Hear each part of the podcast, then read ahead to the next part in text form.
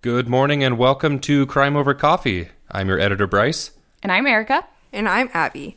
Part of our mini Monday series will include episodes about fugitives on the FBI Most Wanted list. Dun dun dun. The FBI created the FBI Most Wanted list in March of 1950. This list features fugitives who are considered a risk to society. The goal of this list is to raise public awareness about certain cases which could lead to the capture of these high risk fugitives. This week, I will be covering Jason Derek Brown in the crimes and reasons he has made the FBI's most wanted list. So pour yourself a strong cup of Joe and let's dive in.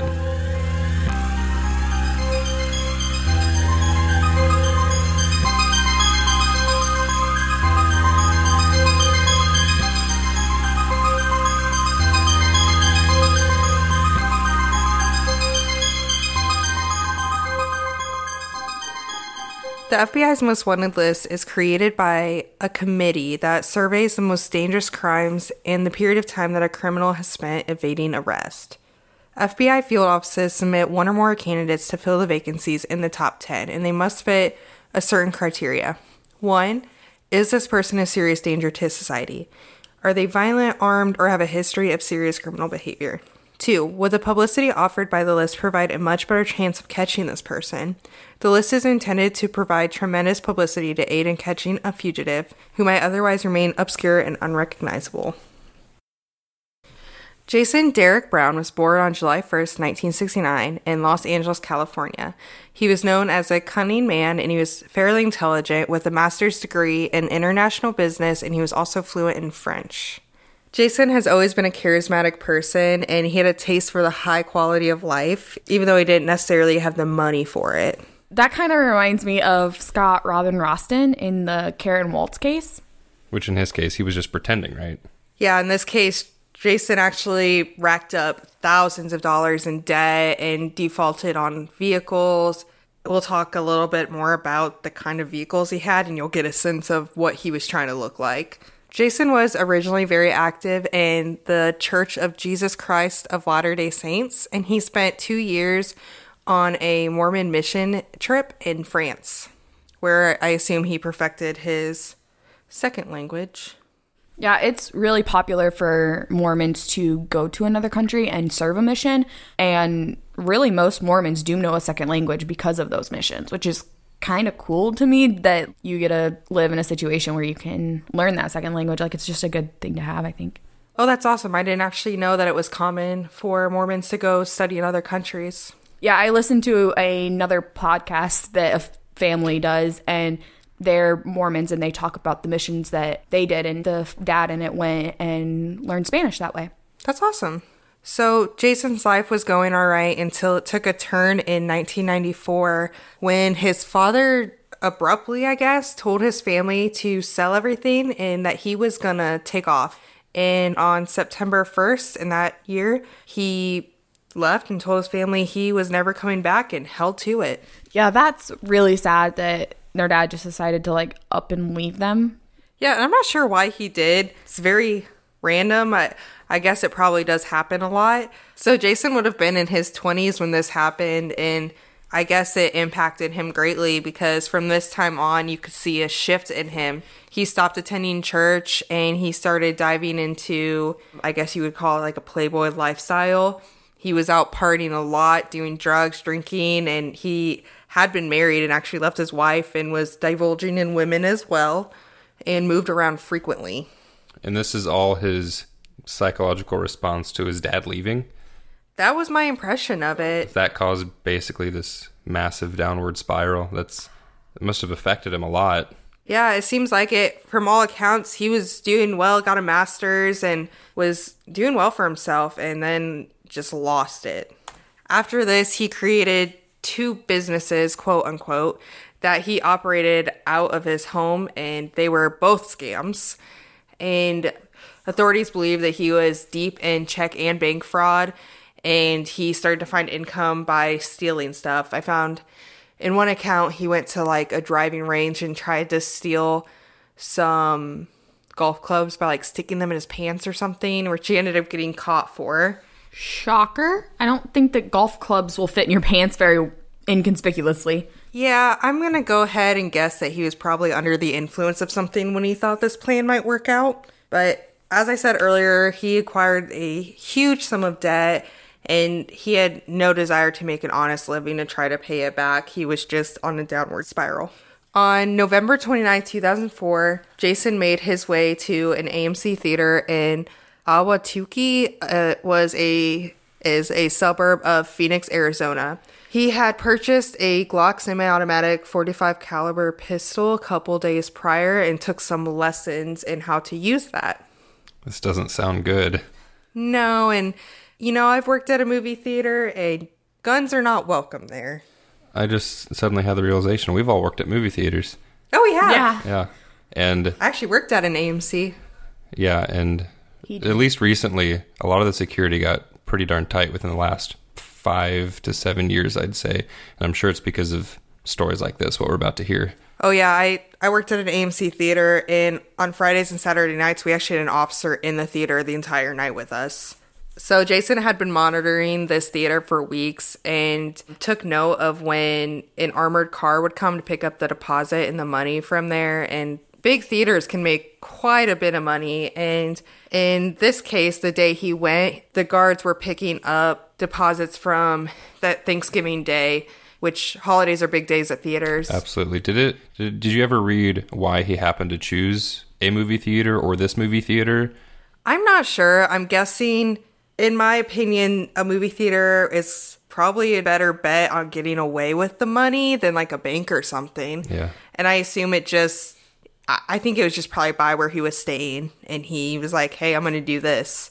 I, mean, I guess a lot of people don't really think of a movie theater as a place to really put high security on and really anticipate robberies and stuff like this. So, and then right after a holiday, I guess it makes sense. Yeah. Well, and in the case of this, two guards came to pick up the deposit, but one just walks in. They do wear a vest, but it unfortunately didn't help this guard when he was walking out. Jason shot him five times in the head, and he ended up being pronounced dead at the hospital shortly after.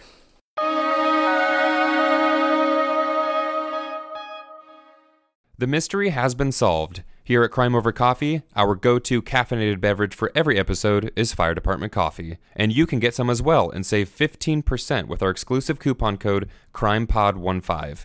Owned and operated by firefighters and veterans, 10% of all their proceeds go directly to helping sick and injured first responders. And with an incredible range of flavors and caffeine strength, it's a company that all of us can easily support.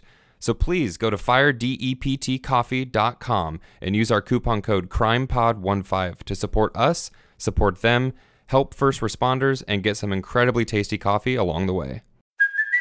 Hey, it's Kaley Cuoco for Priceline. Ready to go to your happy place for a happy price? Well, why didn't you say so? Just download the Priceline app right now and save up to 60% on hotels. So, whether it's Cousin Kevin's Kazoo concert in Kansas City, go Kevin, or Becky's Bachelorette Bash in Bermuda, you never have to miss a trip ever again. So, download the Priceline app today. Your savings are waiting. Go to your happy place for a happy price. Go to your happy price, Priceline.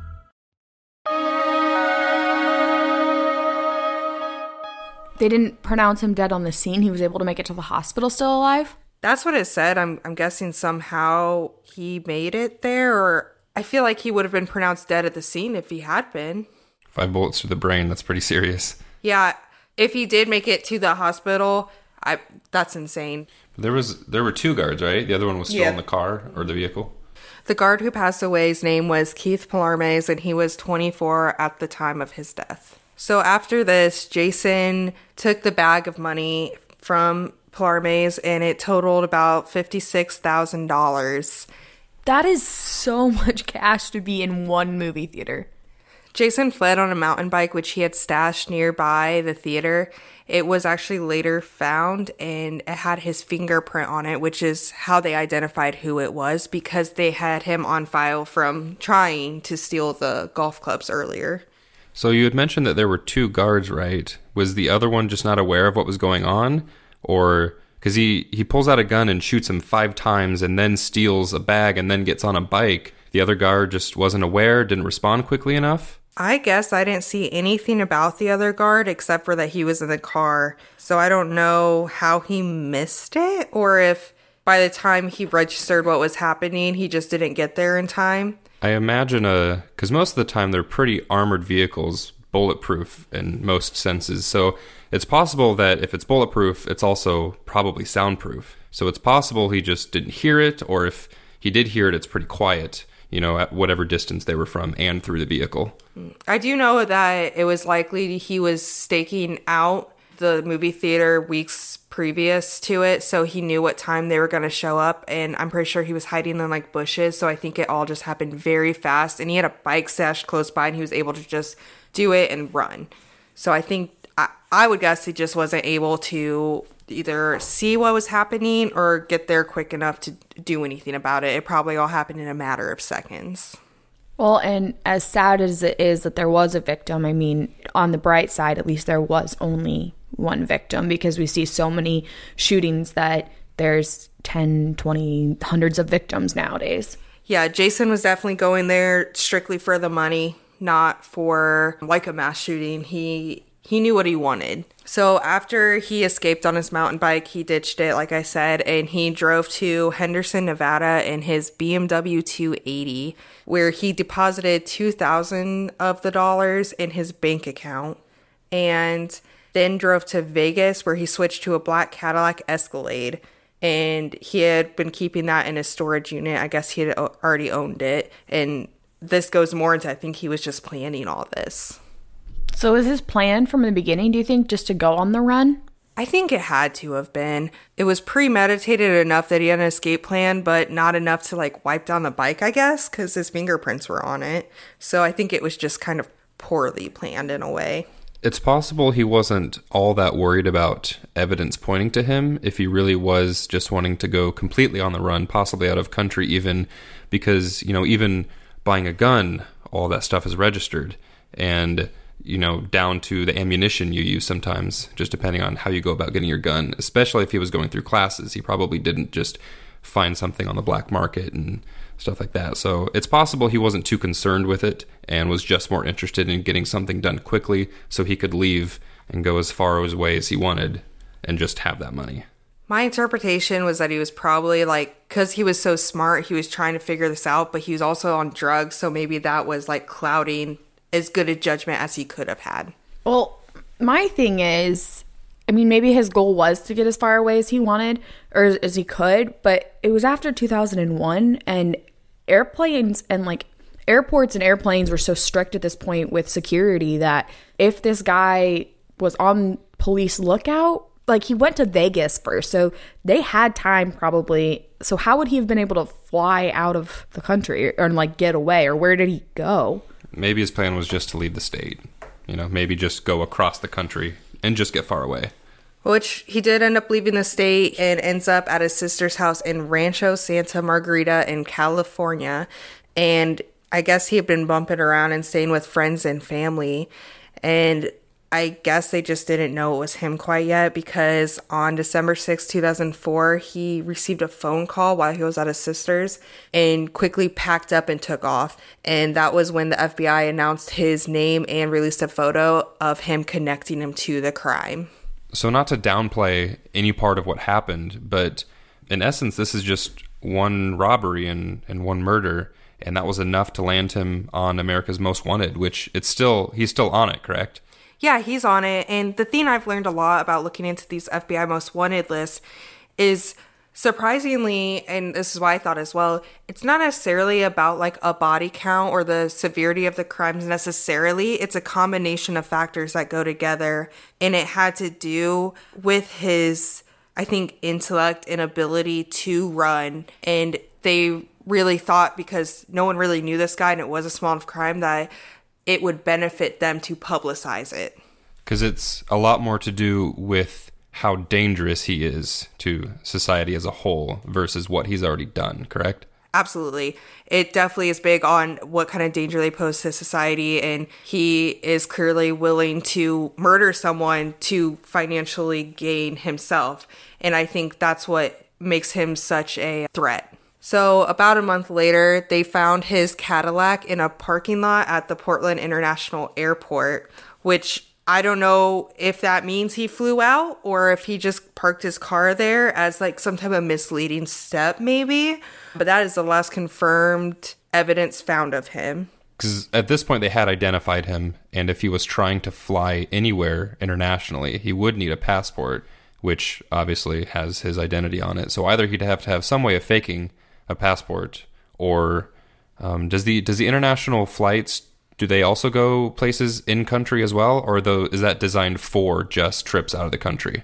Pretty sure an international airport you can fly out both ways. So It's just an airport big enough to also have those flights. yeah, I guess maybe he just somehow had a fake passport and ID that was good enough to get through if he did fly. Would be my guess. Because even if he was just flying in state, he'd still need his ID. He wouldn't need his passport, and they would have been able to track that. So if he's capable of producing some sort of fake ID, and he is as smart enough as as everything says he is, he may as well have just gone all the way and just done a fake passport. So he's probably just not in the country anymore. Would be my guess.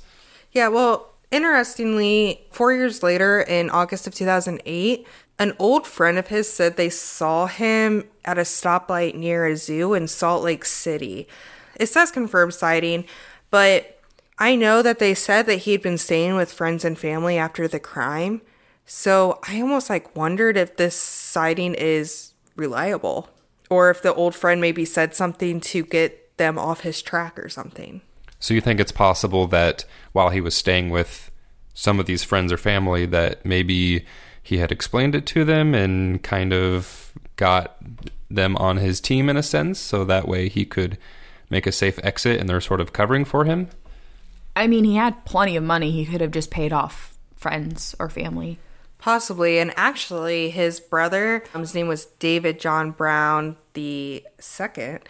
He was arrested in 2005 and pled guilty to lying to the FBI during all this because it was believed that he helped Jason escape and he actually possibly drove Jason's BMW and cleaned it out and washed it out. And he pled guilty to lying to the FBI, like I said, and was sentenced to three years probation for it. Well, there you have it, everyone. Sounds like his friends and family are lying for him, and he's probably just out of country. that I guess that was my thought and it it it seemed like he had all these people on his side covering for him. I don't even know how to respond to that cuz that's a messy situation. Yeah, and is $50,000 really enough to justify leaving the country and trying to build a new life? Because in the grand scheme of everything, that's really not a whole lot. I guess it would depend on what country you go to and some of them it would it would take him a long way and I assume it would probably be a French speaking country wherever he went. And after paying off all those people and all the flights and all those other vehicles that he was buying for whatever purposes, he probably doesn't have a whole lot left. So, Do you know if the people on the FBI's most wanted list does that end up going internationally? I do know that they operate in many other countries. I would assume that they hear about maybe our news and criminals like we would theirs if we are on the right stations and looking into it. What do you think, Bryce?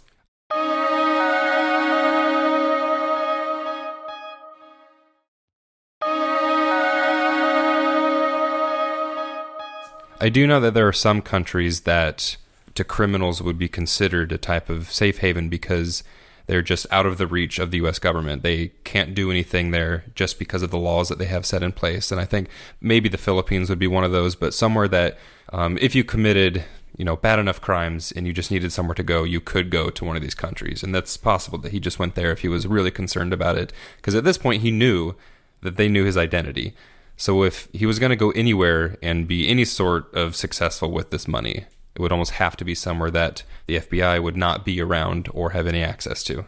Yeah, and I'm sure you could easily find a location that just has nothing to do with the United States to live out your life and kind of stay under the radar. I do like your point though about the fact that he could speak French. It would make sense for him to go somewhere that he could speak French. Yeah, so over the years, there's been over like 200 reported sightings of Jason. Whether or not those pan out, I'm not sure. They obviously didn't lead to an arrest. So I don't know how many of them are actual sightings of him or mistakes or just false leads trying to get the reward for it. But What's the reward? The reward for a tip that would lead to his arrest is up to $200,000. I'm interested. Let's go to France. Well, to me, that kind of makes you wonder if the friends and family that he did pay off, uh, like if he had paid them off, then wouldn't they want to turn him in for that $200,000? Also, piggybacking off that, remember that old friend that reported a sighting of him? I wonder if he got any reward for that sighting, like reporting that. Because if they care so much about money that they would, you know, lie to the American government just for a family member, I'm sure $200,000 will speak a lot more to them than just whatever extra cash he could hand to them. So at this point, if the reward is that high, then it starts to make me wonder like, were they really paid off? And if any of those sightings do mean anything. I agree. And that is assuming that he paid off his family. We don't know that he did that. It's possible. It's possible they just wanted to cover up for him. Maybe they were just so tight knit that they were able to overlook it. I personally don't think I would, but to each their own. Yeah, Abby, sorry, but if somebody's offering me $200,000 on your location, I'm giving it to them. I'll tell you what, if I murdered someone, you could go ahead and turn me in for free. That's okay. I give you that. At least split it, guys. Come on. Authorities believe that he is alive, though, and most likely maybe living under the radar in a big city or maybe in a Mormon community. On the FBI list, they mentioned that they think he might be in Quebec or another French speaking region as well, like I said. This is going out on a limb here, but what if he had like made friends when he was on his mission for the Church of Latter day Saints and he had after he committed this crime, like moved to that area and started living with somebody that he had met that way, or even whoever he had met helped them start a new life. Yeah, and you know, he had a lot of connections, and I think that's part of the reason they wanted to put him on the list is that he had such a means to get away. So, just a couple things about him. He is five foot ten, approximately 170 pounds. He has blonde hair and green eyes. He's got about a medium build and a light complexion. He worked as a golf equipment importer at one point. Are we talking importing through his pants? or did he have did he have an actual equipment importing company?